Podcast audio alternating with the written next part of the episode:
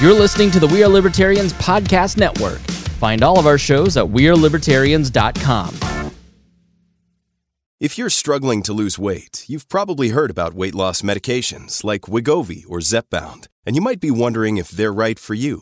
Meet Plush Care, a leading telehealth provider with doctors who are there for you day and night to partner with you in your weight loss journey. If you qualify, they can safely prescribe you medication from the comfort of your own home. To get started, visit plushcare.com/weightloss. That's plushcare.com/weightloss. plushcare.com/weightloss. Episode 114, The Paradox.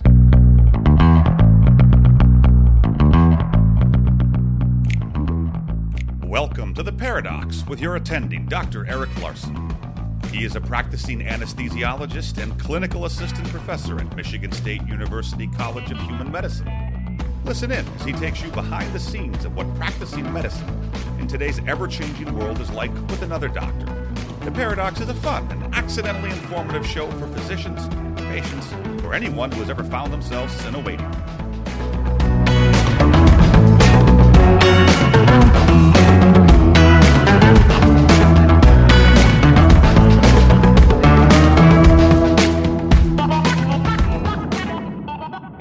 Welcome to The Paradox. I'm your host, Dr. Eric Larson. Thank you for joining me as we explore the U.S. medical system in a fun and informative format through expert analysis. Today's expert is a repeat guest, Dr. David Graham, an infectious disease physician from Billings, Montana, and we're going to discuss COVID-19 again, specifically focusing how, now that we're having vaccine rollout, we are entering the transitional phase. What do the new variants mean, and how is COVID-19 going to play out for the rest of this year, 2021? Dr. Graham is the author of From Killer to Common Cold, Herd Protection in the Transitional Phase in COVID-19, which is narrated by yours truly. Overall, it's a great discussion where we discuss really all aspects of COVID-19, both the political, scientific, and sociological effects of COVID-19, and how things are playing out. But before we get to that, I want to once again thank my patrons at patreon.com/theparadox. There they are financially supporting with a small monthly pledge to support the production and promotion of this show. I'd also like to thank the Doctor Podcast Network for increasing the reach of this show, and you can find more of the great podcasts at drpodcastnetwork.com. We're a month into 2021. You're finally ready to commit to this year being better than the last, but you're still spending your evenings catching up on notes when you could be leaving work with a clean slate. On Time MD teaches physicians critical time management strategies tailored specifically for the unique demands physicians face. Strategies cover the exam room, inbox and EHR, meetings, and more. Popular module, How to Delegate Without Dumping, addresses how to delegate tasks to your staff in a way that doesn't make them feel dumped on, but inspires them to do their best work. Course creator Phil Boucher, pediatrician and podcaster, wants you to join other physicians who understand the value of their time, but are struggling to make a clear and executable plan of action. Join today and save 15% by using the code 2021 at checkout. You also get a money-back guarantee if you don't reclaim 3 hours a week in the first 2 months. Now is your chance to join On Time MD and reclaim your time for good. Go to drpodcastnetwork.com/ontimemd to get started. Finally, if you're not yet subscribed to the show, please do so on your favorite podcast player and leave a 5-star review. It'd be greatly appreciated. But without further ado, Dr. David Graham, author of From Killer to Common Cold, Herd Protection in the Transitional Phase, and our discussion about, hey, we're in the transitional phase. What's up with that?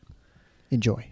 Well, I'm here again with my good friend and high school classmate, Dr. David Graham, who's an infectious disease physician in Billings, Montana.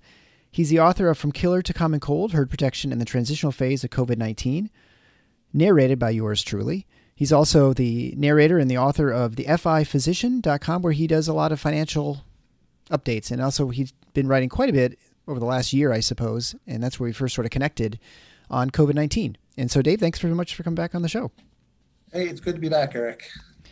So we've actually, this is your fourth round. You're now winning in the sense that you've been on my show more than anyone else. So you've been on episodes 86, 96, and 101. Winning. And yeah, winning, losing, I guess depends how you look at it, your point of view. I think, you know what I'd like you to do, and by you, I mean the listener, I'd like you to go back and look at those episodes and listen to them. It gives you a background and sort of primer for what we're going to discuss today. But we're going to continue talking about COVID-19. At some point, we'll actually discuss finances later on. But right now, let's talk about COVID-19 because that's what everyone's talking about. When I'm in the operating room, all anyone wants to talk about is COVID-19 what to do, what sort of strategies going on, what's going on in schools. I mean, it drives people bananas. Sports are shut down, and we're much more restrictive here in Michigan than I imagine you are in Montana, obviously. And even states just close to us, like Indiana and Ohio, are far more open. My parents are in Florida, and it's open in the sense that there aren't any restrictions on anything that I can gather. Although most people walk around with masks on, and they tend to avoid large groups and stuff like that. When we talked to you initially, you sort of coined the term, or maybe you didn't coin the term, but the transitional phase. And so that was the discussion that we're going to go from an epidemic or pandemic to endemic, which means that this coronavirus, the SARS-CoV-2, will become ubiquitous. It's going to be circulating throughout the human population for now until at some point if it became eradicated, perhaps. But right now, there's certainly no signs that that's happening. And we have to get to the point where we go from these sort of mass infections and hospitalizations, ICU stays and everything, to a point where it exists. And not only does it prevent clogging up the hospitals, but we get to a point where the infection itself is different than what it is now. Why don't you just briefly go through, I guess, that transition, and then we'll move on from there in the discussion of COVID-19. So briefly go through just about everything, huh? Right. Just solve the problem for us. Well, I think we have solved the problem here, right? Cases are going away. So this is a novel virus, and it's in a family that we know quite a bit about because there's 4 endemic, what we call common cold coronaviruses that have already made this transition, right? So those endemic common cold coronaviruses presumably didn't evolve with humans. They jumped species. And in fact, we know one jumped species from cows back in the late 1800s, and now that's the common cold. So what we're seeing with SARS-CoV-2 as opposed to SARS-CoV-1, which was a failed pandemic, right? That failed because we could contain it. And MERS is a failed pandemic because humans are dead-end hosts for it. So what we're seeing with SARS-CoV-2 is that eventually enough adults will get it or get the vaccine such that there will be herd protection. And the only thing that this can be then is the common cold in kids, just like the other common cold coronaviruses out there. Right. And so I think that's important to the terminology used is one that you don't hear much. You said uses the term herd protection. It's in the title of your book. If you have not yet listened to the book or read the book, I'd highly recommend it. It's interesting because you wrote that probably 6 months ago, I think. Yeah. Give or take. And it's almost like I don't consider you a genius or a savant, but you were able to look at what's happening prior experience and just remove biases or kind of take a step back from what was going on in the world and just kind of saying, this is probably where I think things are going. I felt like a lot of times people were just living in the moment as far whether you're a public health official, wear masks, distance and those sorts of things, as opposed to sort of thinking, how is this going to play out, specifically with regards to the virus? Well, and what's frustrating about this, Eric, is like even Michael Osterholm in his most recent podcast, he says he has no idea why waves come and go. So using herd immunity, you cannot describe why a wave comes and goes, but using herd protection or population protection, it models why these waves happen. So even these disease chasers, the greatest of our, time, don't understand this. So, how can us mere mortals understand this if the greatest of all times don't understand it? Well, I was really surprised when Osterholm seemed not to understand that. Is it because they're not clinicians? Like, I think people are under the mistaken belief that epidemiologists are clinicians. They're physicians, right? And they're not. Yeah, they're right. Statisticians. They're mathematicians or whatever. They obviously understand population health. They understand sort of underlying, really mathematical models for sort of how things spread and grow and wane. But I would think this would be a fairly basic thing to understand how you get these mini waves of infection, even if you have something like, say, mumps, right? We know at some point when the vaccination rate drops below a certain level, the population becomes at risk for like an epidemic locally, regionally. It happens, it sort of burns up its fuel, and it goes away, right? I mean, so it's surprising that sort of same thinking would not be, that we can extrapolate and think, well, it's the same sort of phenomena going on now. Yeah. And I don't know how much I want to throw epidemiologists under the bus. Well, at least this early in the podcast, but you know, a lot of them are chronic disease epidemiologists, right? So they're talking about smoking and heart disease and things like that. So, you know, honestly, you have to understand evolution and the interaction of a virus and a host. And not only that, a novel virus, right? So this is something that we've seen in HIV, but really no other time has anyone in our generation actually seen the interplay of a novel virus. It's actually actively selecting out people in our population still, Eric, right? So there are people that are more susceptible to COVID-19 that are going to die from this, you know, and then the real question is, even if we vaccinate them, if they are genetically or molecularly susceptible, are they still going to die from this? So that's the question. I don't really know. So, you know, it is a novel thing. It is something that you need to have a understanding from different things. You can't just be, you know, studying and the models. You know, you and I have talked about how horrific the models have been, you know, since the beginning. So yeah, so it's a complicated thing, obviously. And it hasn't happened, right? Like you mentioned, I mean, when you mention epidemiologists looking at chronic disease, again, you know, looking at say polio or mumps, measles, rubella, whatever, HIV, hantavirus. I mean, all these things are things that are chronic and some, like you said, chronic, they've been around for a while. So they're somewhat established within the community or they're limited because of their inability to spread, right? So it's probably easier to model that than I think probably the dynamism of populations is what's so complicated, right? Because you look at, you know, you could say, well, we've got the outbreak controlled in this county. Well, people can just walk into the next county. They can drive over two more states. They can fly, and especially in our country where there's so much freedom of movement, where we expect that even when it's diminished than like it is now, people are still moving around all the time and mixing. And when you have, as you mentioned before, when you have a virus that is able to spread when people are not recognizing that they're sick.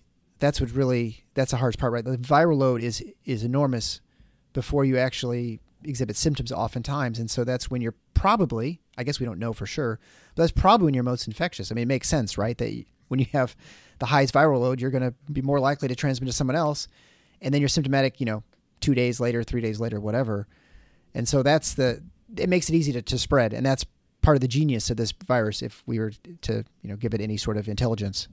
Yeah, it's a genius virus. And then also, you know, there's many problems, but the two other problems that kind of come to mind is that people compare this to influenza and influenza pandemics. And like these variants that we're seeing and everyone is so worried about, they're trying to jam this into the influenza model when they're worried about these variants. And that's not how coronaviruses work.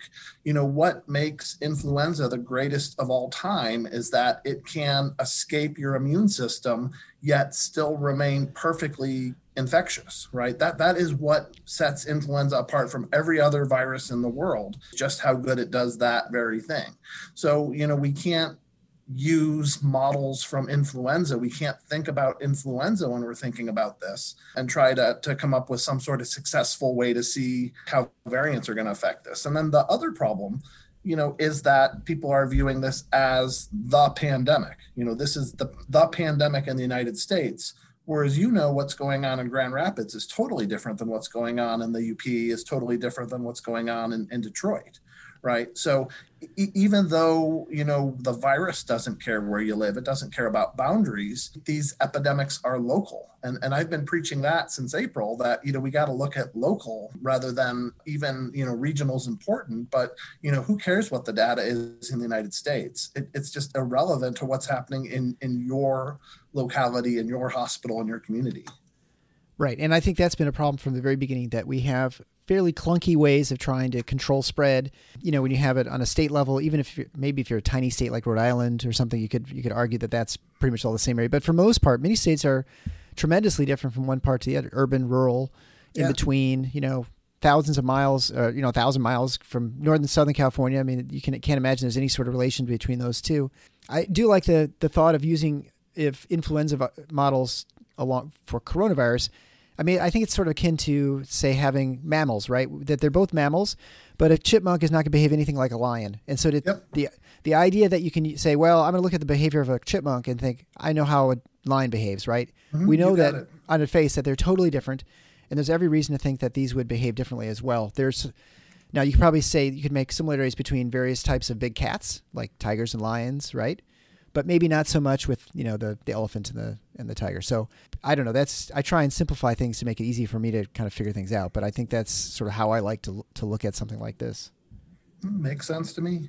When we're looking at the virus right now, as we're speaking now, it's January 27th. I just had my second jab, as they'd say in England, but I had it yesterday. It really, today was a rough day. I was fine yesterday.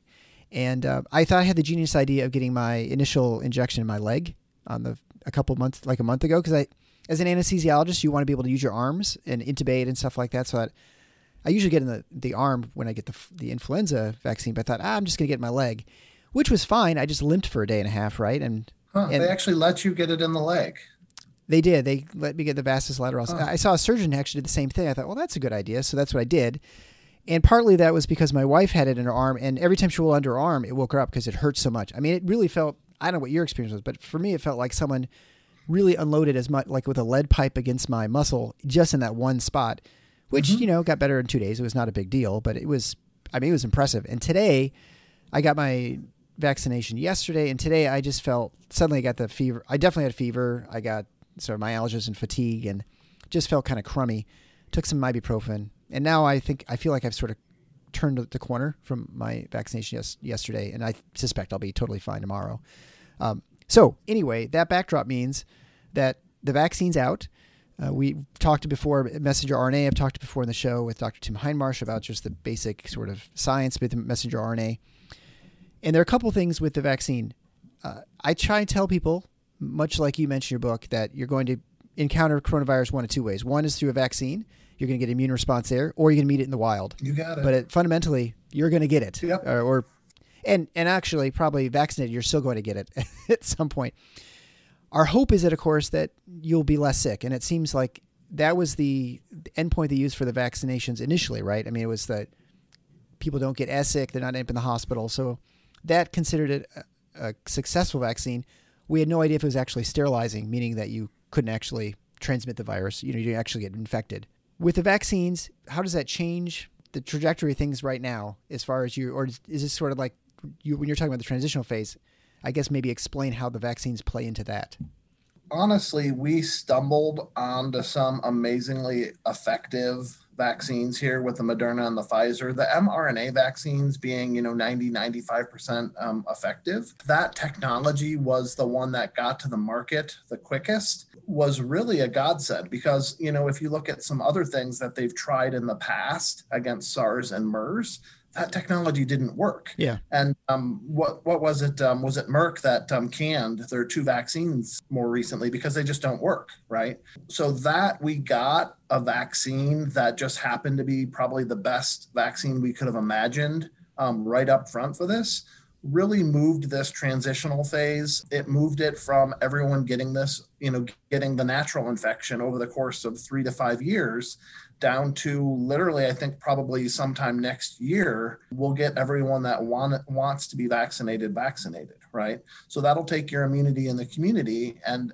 if 50% of people get vaccinated, well, you already got 30% of people in a lot of communities that have had this disease. And I don't know why we're not talking about that. You hear about all these vaccination campaigns. Well, what about people that have had natural disease, right? So let's take, for instance, Los Angeles, they think a third of people in Los Angeles have had COVID in this most recent wave, right? Well, yeah. If we're vaccinating, that population, then fully a third of people that we're vaccinating probably don't get a community benefit from the vaccination, right? If they're already immune to it, what's the point? Sure, we can give them a booster dose, we can yada, yada, yada, but already we're kind of quote unquote wasting vaccine on a third of people. You get 50% plus whatever percent of people had the disease but didn't get vaccinated. That gets you right to 60, 70% of people that have had this before. So then, that is the immunity that actually herd immunity doesn't take vaccination into effect. It doesn't take natural immunity into effect. So this is why I don't like herd immunity, is you take a totally naive population, what percent do you need to vaccinate? What percent do you need to get the infection, assuming that it's 100% effective for it to go away? And that's the thing that, you know, we're talking about here, is that you can probably spread this even after you've been vaccinated, right? You can still get infected with this. This is a mucosal virus. It lives outside of you, right? It lives in your nose and then it invades your cells, but it doesn't really get in your bloodstream where these antibodies are, right? So I'm getting a vaccine, I'm getting an infection, I'm getting antibodies, which are in my bloodstream. Is it actually making IgA antibodies, which get outside of my body and attack this, you know, in my mucosal surfaces, which is where the business end of this virus is, right? The vaccine, stumbling upon this amazingly good, efficacious vaccine, has taken us down from, 5 years down to like a year and a half. So I think we got another year, Eric, of this. And then at that point, things will be as normal as the CDC lets things be. Yeah, the political question is entirely different. We can discuss that in a little bit. So, I mean, what I'm hearing you say is basically we need to have 60, 70% of the population. There's no way for us, outside of people who have been tested positive and know that they had it. Our assumption is that a lot of people had it and they just don't know it. They Right. maybe had a fever for an hour or something and they were Yep. sort of mildly sick. And so once you get enough people who have got either natural immunity or vaccine immunity, that you will stop filling up the hospital. Because, I mean, I still go back to the very beginning of this pandemic. That was what the benchmark was for success. It was, obviously people are dying from this, but what we're really concerned about is the fact that people are getting to the hospital and there's no room for regular stuff, all the strokes, the heart attacks, all the other sort of problems that people have normally. And that I feel like if we get to a point where we've got enough people to prevent the hospitals from getting flooded with patients, then we can ease things up. Yeah, but do you think Michigan is going to do that, right? Is California going to do that? And that's really where the rubber hits the road here, is that what level of cases is okay for your governor? What level of death is okay for your governor? Right. And before we get to political, I guess my question, which I did not phrase very well, was, when it comes to what sort of level do we need to have to prevent these big mass infections, right, within a community? Mm-hmm. Like if you say, we got hit really hard in November. We were in the upper Midwest where we got hit really hard. Not as bad as South Dakota, but we had a lot of cases. It's now subsided significantly. Our positivity rate, for whatever that's worth, is like 6% or something now. We're pretty much, on the mend, so to speak. Now that's with all the mitigation things and measures in place, is people acting whatever, however they were. I don't truly think it's a lot different than it was 2 months ago. I mean, that's my hunch. So why did the wave go away then, Eric? Well, I look at it as like a forest fire, right? Like if you have an area that is at risk for getting engulfed in flames, like you have out California, you have temperatures right, you have high winds, and you have tons of debris that's on the ground. A spark happens, lightning bolt, some person, idiot, leaves, starts a campfire, doesn't attend it. The fire goes up and it starts consuming all the wood around, right? At some point, it runs out of fuel. Now, maybe that's because people move some of the fuel, maybe they put fire lines in place, right? I mean, as I try and take the analogy even further, and at some point there's just not enough to burn. Now, it's possible that this fire jumps to another spot where it finds more fuel, but as long as that fuel's gone, then it just dies off. I mean, I think that's even when you look at, I remember in biology, when you look at, there's like a graph with, I think it's like wolves and mice or something. And so when you get a massive amount of mice, the number of wolves increases because there's more food for them. As soon as they eat all the mice, the wolves die off because there's not as much food, and they sort of reach some equilibrium and balance, which is, I think, fundamentally kind of what a virus is. So using your forest fire, though, then why did the fire reignite in Arizona? Why did it reignite in England and Spain? Why do you get second waves then in that same area that it burned before if the reason why it went out is because you burned all the timber? Because all the timber wasn't available, right? I mean, I think it's hard to take the analogy is not good in the sense, right? Because essentially what it is people got it, and then then other people who were susceptible, for whatever reason, they sort of re-entered that sort of milieu of people who are potentially going to be new fuel for this virus, right? I think at some point you've had enough people who get it, and then there's just not enough for it to grow exponentially anymore. Yeah. So I can't say specifically what it is. Maybe it's people traveling. Maybe it's people gathering in groups for the holidays. Maybe it's the weather. Maybe it's the fact they're gathering indoors. I mean, all those things probably contribute to it. Yeah. And as you mentioned in your piece, that which will be linked at theparadox.com/114, it is, there are both inter and extra personal reason. I can't remember the exact term, but there are things that are due to our environment, and there are things due to us individually that contribute to the reproductive rate. Right. And the reason why I'm challenging a little bit on this is because you said, I really don't see anything different now than, a couple months ago. But that's the thing, is that the fire was burning and it went away. And then if we stop doing what we were doing that made the fire stop burning, it's going to come back again, until you have enough people that are immune to this, either via natural infection or vaccination. So I am pushing back because I think people did do different things. That's why the wave went away. So thousands of people made 100 different small choices every day. And because the thing is too, is that, say you do 100 things every day, there's only one of them that might cause you to get infected. Well, which one is it? Right. If you knew which one thing it was, you could do 99 things you normally do, and then you just don't do that one thing. But the thing is that you have to reduce your risk enough times, and enough people have to do that, that you get this kind of stochastic, nonlinear feedback that actually stops the exponential process. So that's the problem, is that this is not, this is random, but it's randomly random, right? The feedback loop isn't there in a one-to-one relation. It is just that 1,000 people do 100 different things every day, and then that is what gets rid of the fire to burn. But then when we all just change slightly, we do things just slightly different, thousands of us do 100 things just slightly different, that's enough to restart the fire right exactly where it was again. So that is the extra person dynamics. That's the host-to-host dynamics that allows it to spread, whereas the intra-person, that, your immunity, that's your vaccination, right? So as we get more people vaccinated, we can do more, quote-unquote, normal things. We can go to games again, we can go to concerts again, and not overwhelm the healthcare system, right? And that's the goal. I agree. Yeah. Well, and I like how you put that too. It, I guess when it comes to the decisions, it doesn't, because it's a fairly, without a doubt, it's a very contagious disease or virus. I probably shouldn't call it a disease, but virus. And it doesn't take much for it to burst up into flames real quick. And it almost is a raging fire, right? Before people even recognize it. And so you can go from 2% positivity rate, 3%, 2.5%, and then suddenly it's 8%, and then you say, we got to slow down, and then it's like 25 and 30%, right? I mean, it happens real quick. People adjust their behavior, but it takes a while for that all to sort of burn itself out, right? I mean, that's sort of the issue. What you did mention in your piece, what I was a little curious about is you said, we suspect people have natural immunity to this SARS-CoV-2 from previous exposure to other coronaviruses, the other endemic coronaviruses.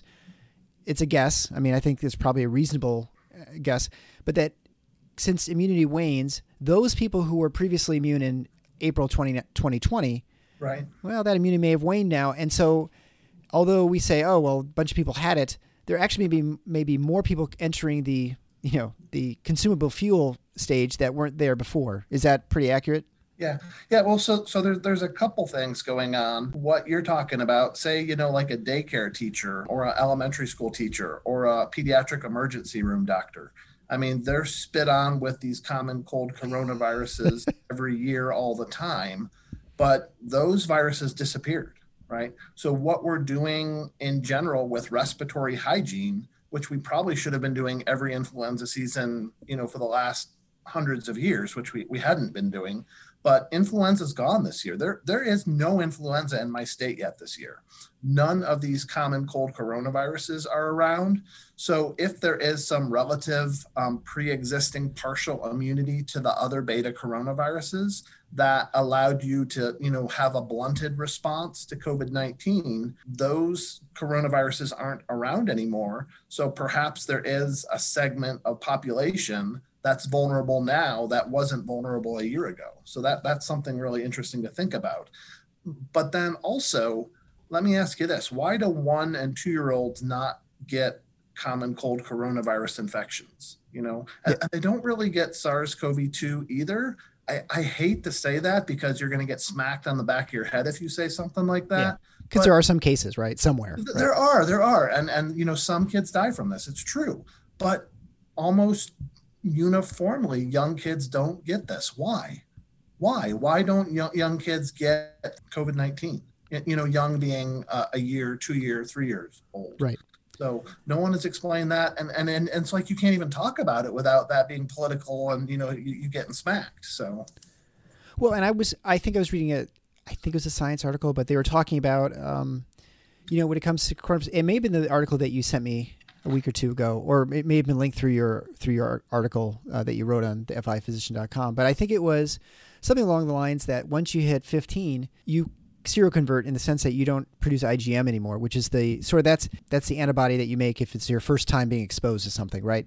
And so the assumption there is that, well, everybody's seen every coronavirus by that point. Like every kid has seen it, and so they don't really, well, they've had it. And so potentially these kids have gotten it. They're producing antibodies maybe to SARS-CoV-2 even, and they just don't even exhibit any symptoms for whatever reason. I mean, whether it's a competitive issue within their respiratory tract because they've got other coronavirus. I mean, you pick up any kid, they're just wet. I mean, that's why I think like 2-year-olds, they're just wet. Uh-huh. And I mean, is it that? I don't know. I think to your point, I don't think we know, and I don't know that we'll know for a while.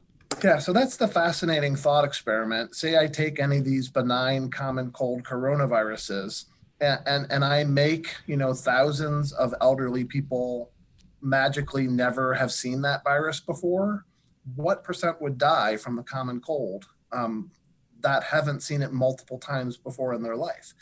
And I almost bet you would have the same sort of curve mortality that you get with SARS-CoV-2 that you do with these other endemic common cold coronaviruses. The difference is they've all been exposed to it many different times during their life, and their immune system accounts for that. The only pushback I give you to that is that it probably, if you look at the previous coronavirus, like I think the last one was, we think it was the late 1800s that it sort of jumped from cows to humans, right? That we didn't have any, there are no reports of massive, you know, there's not mortality numbers that exist. Now, you could argue, well, people weren't as old, and so they didn't have as much chronic conditions, there wasn't much obesity, so maybe if there was, there would have been more death. Probably hard to say, right? I mean, this conjecture is, well, it's just conjecture.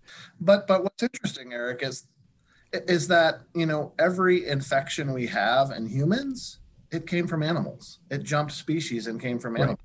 Right. You know, there's nothing that we had humans, I shouldn't say nothing. Every infection you can think of, it started out as a novel infection that jumped from animals to humans. You know, that is the story of our agriculturalism, right? Moving from hunter-gatherers to dense communities, so. Yeah, and Jared Diamond in the book that I read a long time ago where he talks about sort of the competitive advantages that certain civilizations had. Yeah. One of the things he mentioned, and, you know, I don't know what you think about his book in general, but it makes sense that there was a competitive advantage for being agriculturally based because you had obviously calories present, but you also had diseases, which wiped out a lot of your population. However, when you encountered populations that had never seen those, they got decimated, and they're easy to conquer, right? I mean, that's sort of from like a strength standpoint, they were easy to sort of wipe out. Right, Guns, Germs, and Steel. So what there you go. That's it. Europe to conquer North America was the germs. It was not our civilization. It wasn't our superiority. It was our germs that we had from being agrarian. So let's talk about masks. Just today, Fauci came out and said, today or yesterday, I don't know. I can't keep track of these things, but he said now you need to wear 2 masks, maybe, and then CNN puts up a thing saying 3 masks. I mean, but I've been vaccinated. Why do I have to wear a mask at all? Right. Well, right. I mean, is your opinion of the mask, the double, triple masking, that it's not that much of a big deal? I mean, my hunch is, and I can't prove this obviously, is that the masks, although helpful, people can have behaviors that counteract the fact that they have masks on that actually make it more detrimental. And by that, I mean, the masks work, but now I'm a close talker and I'm actually, or I hang out in the room with you for an hour as opposed to before I would just, you know, in passing because I didn't have any, maybe feeling I have any protection. It's sort of like having an umbrella, but then never opening it, right? Or something like that. And you still get wet. So Do you think that's sort of the case, or do you think is really a usefulness for double, triple masking? So there is a clear efficacy difference in the quality of mask you have. Right. And it drops off really rapidly until you get to, gaiters, which essentially don't do anything. Right. So if we go to this model where you can do 99 things wrong, but it doesn't matter because that's not the risky event, when it matters, we want people wearing quality masks, right? When it doesn't matter what you wear, right?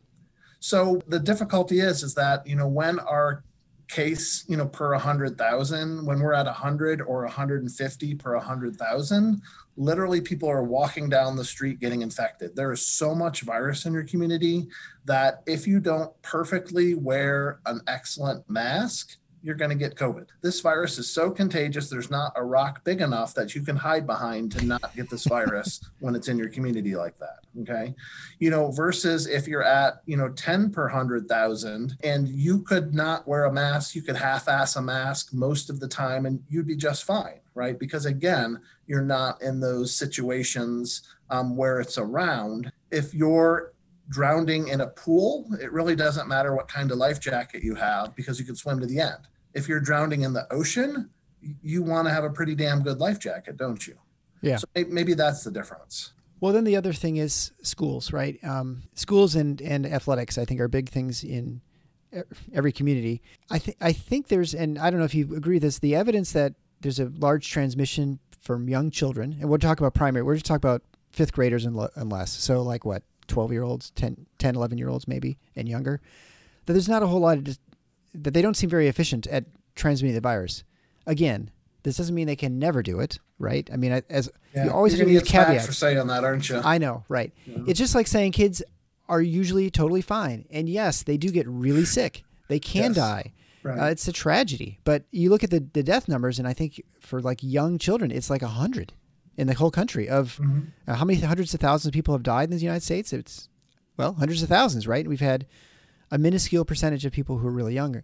And, you can argue whether vaccinations are, necessary or something like that. But what's your thought on schools? And I think by extension, what is your thought on vaccinating young children? Because that'll be the next excuse not to have schools open because, the teachers are vaccinated and the janitors.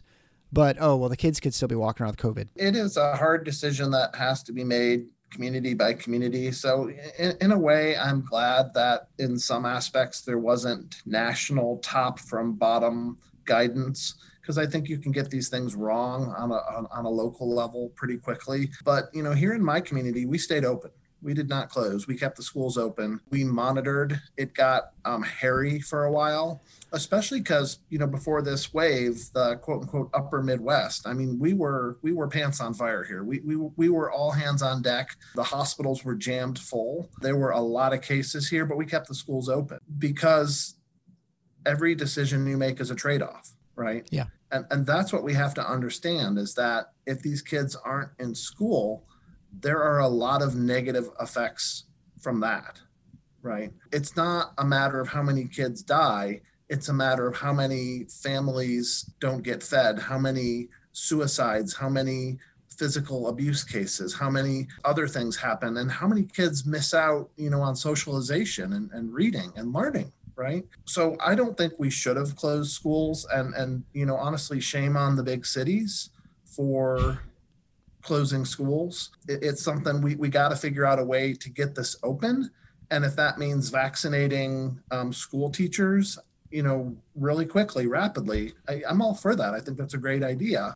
I don't know if you've noticed how many people are raising their hand to get this vaccine, trying to jump in line. It's a pretty common thing for people to say XYZ is why I need to get in line before, you. Yeah. So it's a balancing act, but it needs to be done on a community by community level. So then you look at universities, and I guess my feeling on this, much like schools, like I'm worried there are a lot of schools that are going to insist on vaccination for children. And let's say we had enough vaccine sitting around in July and August, which I don't know that we will. We might. Maybe perhaps the Johnson & Johnson's going to be out. It's the one injection, and you don't need a series. And in general, the messenger RNA are quicker to produce. And so I guess potentially you could get enough. And let's say you could logistically get it done. But we don't have any testing on anyone under the age of I think 16 is where they sort of have the cutoff right now for administering the vaccine. Do you think there's any? I mean, is there really any use in vaccinating like a 4-year-old? Because I mean, there's utility in doing it for flu, right? I don't think there's any question influenza. It is helpful to have kids get vaccinated for the flu because they are absolutely a vector for disease spread within families and communities. But it doesn't seem like it is for this. And so do you think there's any point to it? Yeah. So, again, we're getting back to trade-offs, right? And as well as any other physician, that nothing we do is entirely benign, right? Everything has positives and negatives. If you're telling me that I am going to give this unstudied injection to a 4-year-old that has a 0.000% chance of, dying from this disease, boy, that's a tough decision to make, isn't it? Now, if this kid lives with a multi-generational family and there are people at risk of dying if this kid brings the virus home, that needs to be considered as well. But even up to college age kids, I don't know that I would run out and start vaccinating college age kids at this point, and as long as they don't go home to visit grandma, between semesters, right?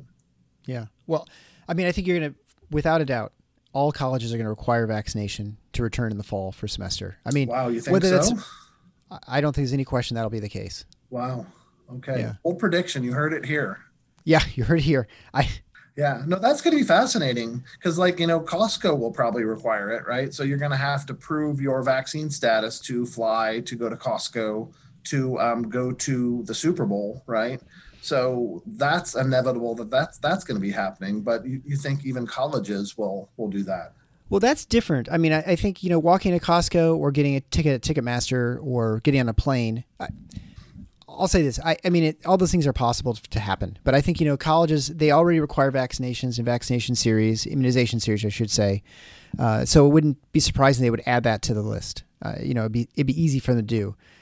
We don't have any sort of thing like that for all these other sort of activities. And so it'd be a totally novel use of immunization, right? To say you can't go to this Metallica concert unless you have... Right. Unless you have a vaccination or something to COVID. I'll just tell you what my ideal would be. And I tell people this all the time, and it's pie in the sky, I realize. But my assumption is once there's been enough vaccine for everyone to get, and I don't know when that'll be. I'm hoping it'll be summer. I think that might be ambitious, but it's not totally unreasonable if Johnson & Johnson gets approved and they can roll out a bunch of doses, especially since you're not going to be vaccinating children. I mean, you're not vaccinating 330 million people. You're vaccinating, I mean, the maximum I should have looked this up ahead of time, but it's probably 250 million people or something like that. Yeah, right. Still so 500 million doses is what you need unless... right. Or the Johnson & Johnson. Yeah. Right. Yeah. So let's say by July, you've pretty much vaccinated everyone you have enough vaccine and you've vaccinated everyone who wants it. You're never going to get to an adoption rate probably more than 60% of people who want to get the vaccine is my guess. Now you can maybe impose mandates or some, make it compel people to do it, I suppose. But again, by saying you can't do anything unless you have proof that you've been vaccinated. I don't think it'll come to that in this country, but I could be wrong. I couldn't imagine any of this stuff that's happened before. But I feel like at that point you can safely say, let's say we get another wave, 60% of our community or 65% is vaccinated or had a prior infection. At a minimum, even if they don't have antibodies, we could say they're probably going to have T-cell response, which is what we're anticipating most of these vaccines will cause. And even if you lost the antibodies to other coronaviruses, maybe there's a T-cell response that provides some partial immunity. You're not going to have these massive waves going into the hospital. You'll have people in the hospital all the time with COVID, but they're not going to be, you're not going to have to, we had up 7 ICUs open up from our usual previous 2. Which is interesting too, when you talk about ICU capacity, that it is a very fungible number, right? I mean, we can convert all sorts of things and have a lot more capacity than we think. But once you've had an opportunity for everyone to get it, who wants it, then I think you just kind of say, you just kind of let it roll. I mean, at that point, right? Because you say, probably people who have, who've been vaccinated, they're not going to get as sick. They probably still can transmit to other people. Those are the risks. If you haven't been vaccinated, there are going to be people who don't respond to the virus, the vaccine. There are going to be people who are, for whatever reason, they have some immune problems and they can't get it. Or But you cannot run your entire society based on a very limited portion of people, right? I mean, I realize it's a political decision at this point, but I feel like at that point you can say, you know, you've had your chance. It's out there. You can get it any time if you decide later you want to do something differently. But we can't shut down everything, schools and the whole kit and caboodle, just because, you know, we can't ever have another COVID case because, like you mentioned, it's never going away. There will always be COVID now. And you're laughing because I know this. Well, no, you said you had your chance, you know, so, you know, we're going to open up because you had your chance. But so think about this, Eric, you know, you're a healthcare provider. If you were going to go into the room of someone who had chickenpox or disseminated shingles, you would have to wear an N95 and a gown and a glove, right? How much sense does that make? Because you're immune to chickenpox, right? But does the CDC care that you're immune to chickenpox? No, you still have to wear an N95 and gowns and gloves, right? So this is what worries me, is that the CDC is all about risk elimination. It's not about risk reduction. It's not about you had your chance. It's about no risk is acceptable, right? So there is no risk that you're going to get chickenpox if you're immune by going in the room of someone who has chickenpox, but yet they require you to wear an N95 mask, right? So that is what I'm really worried about, is we're never going to get to the sensible place of that we're going to let people drive their cars because there's a chance you could get in a wreck. So we'll get there eventually, right? But again, the states are going to be different. Some states are going to be much tighter lockdown, and some states are open again, you know, essentially. Yeah. Right. And I think this is actually the strength of our federalist system, in the sense that every state controls their policy, because I think you can clearly see with states that are making sense. I mean, I don't know if you look at a lot of the curves. I know you do. Look at the different response curves of cases, or, you know, that's a totally different discussion I don't want to have right now. But when you look at positive PCR tests and stuff, it is hard to look at that and find any discernible policy that makes a significant difference in, you know, whether you don't have anything open, or you've got everything open, or you wear mask mandates, you don't have mask mandates, you close gatherings, you don't have... I mean, it seems to be totally independent, which is, to your point initially, it actually makes a lot of sense, because people are... It's really not laws that are sort of preventing the spread. It's people making individual decisions on, like, boy, doesn't seem like a good idea to go to a restaurant right now. Like, I was walking around with an N95 everywhere for about 6 to 8 weeks, because I'm not worried about COVID-19, but I sure don't want to get it if I don't have to. Mm-hmm. I don't wear it now because I'm like, the community prevalence is pretty low. I'm not as concerned about it. Yep, that makes sense. Yeah, so that's exactly right, is that you can, as a individual, as an educated person, you can look at the risks out there and make your own decisions. But then, you know, retrospectively, when we look back and say California was really locked down, they really squeezed their economy hard by preventing outbreaks of cases. Well, how effective was that? You know, it worked for a while, right? And then it didn't work at all. And it's because people get sick of being told what to do, don't they? And they stop doing it. So that's the thing, is that when cases are low, we got to open it up. You know, you got to let people do what they want to do. And then you have at least the hope when you ask, when you say, hey, folks, percent positives really going up fast. Let's do a little bit of things a little bit different. Let's take a little bit more care. You know, you hope that there's going to be a response to that. I tend to think that public education and recommendations are all that's really needed. And I don't think mandates and laws passed are necessary unless you're trying to do something long-term. Like, unless you think you have to do something for months, it's not going to make a significant difference. And I think we've seen that, right? I think, you know, you can't go to restaurants, and so people go to have dinner with their friends. And so they go to their houses and things like that. Yeah. Because if you set any sort of policy, not recognizing human nature, whatever you want to call it, the fact that we're social creatures, right? You're fundamentally going to fail. Like, if you don't take that into account, you can't succeed. Which I guess brings me to an interesting story about New Zealand and Australia. And I want to sort of close with this, because we talked about them earlier, that they got a little bit of cases got in New Zealand. New Zealand's trumpeted and sort of held up as the ideal by lots of people because it's a Western nation, it's a free society, yet they've basically prevented any, as far as we can tell, there's not any coronavirus on the island, you know, maybe except in their isolation centers. But there's a 2-week isolation quarantine period when you come into the country. There's and I think, you know, usually traveling other places is 2 weeks, but you're burning a couple weeks of travel, you know, whether it's business or pleasure. So essentially, you've made that entire island nation, an open air prison in some ways. Now, you can do whatever you want when you're on the island. It seems like they're pretty open, but the cost of that is that you can't leave. and they stated, I think last week, that it's at least going through the end of this year, if not longer, that they're going to continue to lockdown.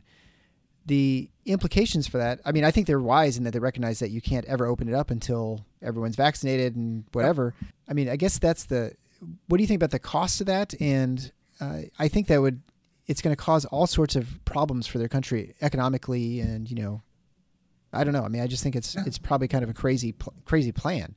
Yeah. Well, that's the key. Can you isolate on your own without bringing anyone to your society for long enough, for as long as it takes to get the vaccine there? So Alaska tried it, Hawaii tried it. So how successful were they? But, it's funny, we're doing the same darn thing again with these new quote unquote strains, right? Yeah. We're not allowing people to travel from England and from Brazil and South Africa. Yeah. So how well did containment work the first time? So unless you're willing to do what China does, unless you're willing to do what New Zealand does, containment doesn't work. I mean, we've proven that time and time again. Is anyone in the United States willing to do what New Zealand did? Are they willing to do what China did to get rid of this virus? What's the cost? Yeah. Well, I mean, I see people all the time sort of flippantly saying, well, we just need to shut everything down for a couple of weeks and then we're going to stomp this thing. But no one really thinks about what they're actually saying. I mean, and I'm so sick of, all this talk about this state is winning and this state is doing worse and this is the worst state. We've got to do this math, taking into account the downsides of the actions that they did, right? What were the effects on the economy? What were the effects on school-aged kids? What was the effect on learning? What were the societal effects of these choices? It's not just about, it's unfortunate people died, but it's not just about people dying, right? Yes. And that actually reminds me of one final question. When in the book, From Killer to Common Cold, Herd Protection in the Transitional Phase in COVID-19, you talk about mutations because you hear people talking about it all the time. I think there are, 10,000 variants that have been found of SARS-CoV-2 that's why they can kind of find out if you actually truly been reinfected. They can look at the genetic, there are 1,200 proteins that are coded on these, in the RNA for the virus. And so you have things that are shifted or moved around, and so you can tell if it's a different variant. Anyway, there are variants that are concerned that it may actually dodge the vaccination because the mRNA is focused on one part of the spike protein. If that spike protein is different for these variants, is it going to provide protection? So I guess it's sort of a two-part question. Do you worry about the variant? Do you worry about mutations happening so that it's going to evade our immune system? My hunch is probably no. And the other question is, do you think that it's really mutating quickly as people suggest it is? Because my impression it's really not. And it's been mutating this whole time. And then why are people paying attention to it now? It's because the media is using it to drum up a scare tactic, right? So cases are going down in the United States, so they can't scare people anymore. So what do? They drum up these variants. That said, the number of viruses around the world is directly correlated to how many variants there are. So we had a lot of virus in the world in the last couple months. So there's going to be a lot of variants, right? Sure. So what you find, and you find this with HIV, is that variations come at a cost. Okay. If you have something that goes away from the wild type virus, generally it's a less fit virus. Okay. So we find that quite frequently that any sort of change has a cost in the fitness of the virus. So in general, if a variant can escape the immune system, it should not be as fit of a variant. It should not cause as many problems. There's a lot to say about that. The immune system is what it is. Evolution acts on the immune system and on the virus. In general, if we stop testing people with the more benign forms of this, and we really focus on the more malignant forms of it, we should allow this to evolve to be more of a benign virus. And I know that's kind of a loaded suggestion. I'm suggesting we don't test people who are asymptomatic, because who cares if they have the virus, right? What we want, we're not going to get rid of this virus. We want to allow it to evolve into the common cold. That's going to happen through natural infection and vaccination. But why would we not use evolution towards our advantage and select out the variants that actually benefit both the virus and humans. So that's the key, is that we need to select the variant of the virus that actually does the best for the virus and for humans. Do we risk putting a selection pressure on the virus with a vaccine? For instance, we're vaccinating against whatever the standard coronavirus. I mean, that's a bad way of putting it, but the standard SARS-CoV-2, that one spike protein. By doing that, are we encouraging other variants that may be more dangerous, of expressing themselves? And is that a risk? I don't think so. So, for a couple reasons, is because, the way that it attaches to our cells is via this lock and key. So it's a very specific sequence of nucleic acids that it needs to have in order to get into humans. So as soon as it alters that to escape our immune system, it's like changing your key. The key no longer works in the door, and you may not recognize that key anymore, but it doesn't work. So, again, we can certainly get escape mutants, but one would theorize that those escape mutants would not be as fit. And then actually the virus would revert back to the wild type, because that's the fittest virus of all. And finally, this, I promise, the last question. I hear oftentimes mentioned that the immune response from the vaccine is more robust than the immune response from a wild type infection. Can you explain how that's possible? Because I think, most people, I've seen comment many times like, well, if I'm going to get immunity, I'd rather get it in the wild, because I'm going to have a better immune response than if I get a vaccine, which is just going to be limited to a certain amount of antibodies that maybe a variant doesn't have, and so it's not going to be as effective. Can you speak to how any vaccine could be actually better than a natural infection? Show me the data. I don't think it is. So, and people will point to toxin-mediated diseases, such as like diphtheria, where, of course, if you get a vaccine against a toxin that is causing the disease, well, of course, the vaccine is going to work better than the disease, right? But for a non-toxin-mediated disease, I don't know. We have an example where vaccine is more effective at preventing disease than a natural infection is. And in fact, I don't think there's any data with SARS-CoV-2 that supports that either. Well, I appreciate the discussion. It was great as always. Again, I would encourage people to purchase your book, From Killer to Common Cold, Herd Protection in the Transitional Phase of COVID-19. There's an audio version that is discounted, I think, probably cheaper, that I narrate, which, I'd be happy to send you a free link. If the first 9 people who email me, I've got actually a free copy that you can get. So you can do that at the Paradox Show at protonmail.com. And then I would encourage you to go to thefiphysician.com. That's where Dr. Graham does lots of his writings on this, and then obviously financial stuff too. Any final thoughts? Or I think we kind of talked out of all that there is about COVID. Well, again, we've been doing this about every 2 months. So we'll see how life is different in March and go from there, right? Yeah. Well, I mean, my hope is 2 months from now, a lot more, we've gotten past the phase one, whatever, that means, as far as the teachers and the elderly have gotten vaccinated. I mean, you would think if you get to that point and you have most people elderly vaccinated, which I think their adoption rates are much higher than the general population, I think you're going to reduce your death rate significantly. And then I don't know. So I think we've got a race going on. We've got a race between vaccination and how long it will be before, most people get a third wave. So I can't answer the question. I bet there's going to be some places where it comes back again before we get enough people vaccinated. We're going to have to see. It's going to be a community by community thing to watch. Yeah. And it is random, obviously. You can't predict that sort of thing. Dr. David Graham, thanks so much for being on The Paradox. And I encourage you to go to theparadox.com/114 to find the show notes and links to all the stuff. Great. Thanks, Eric. Before we go, be sure to use your 15% off code for On Time MD by Dr. Phil Boucher to gain control of your life, your focus, and your time. Reach out at drpodcastnetwork.com/ontimemd and use code 2021 at checkout. Thanks for listening to The Paradox. If you like what the doc is doing, please subscribe and leave a review on iTunes or Stitcher. And share the show with your friends. Become a supporting listener to get access to special bonuses at patreon.com/The Paradox. Show notes can be found at theparadox.com.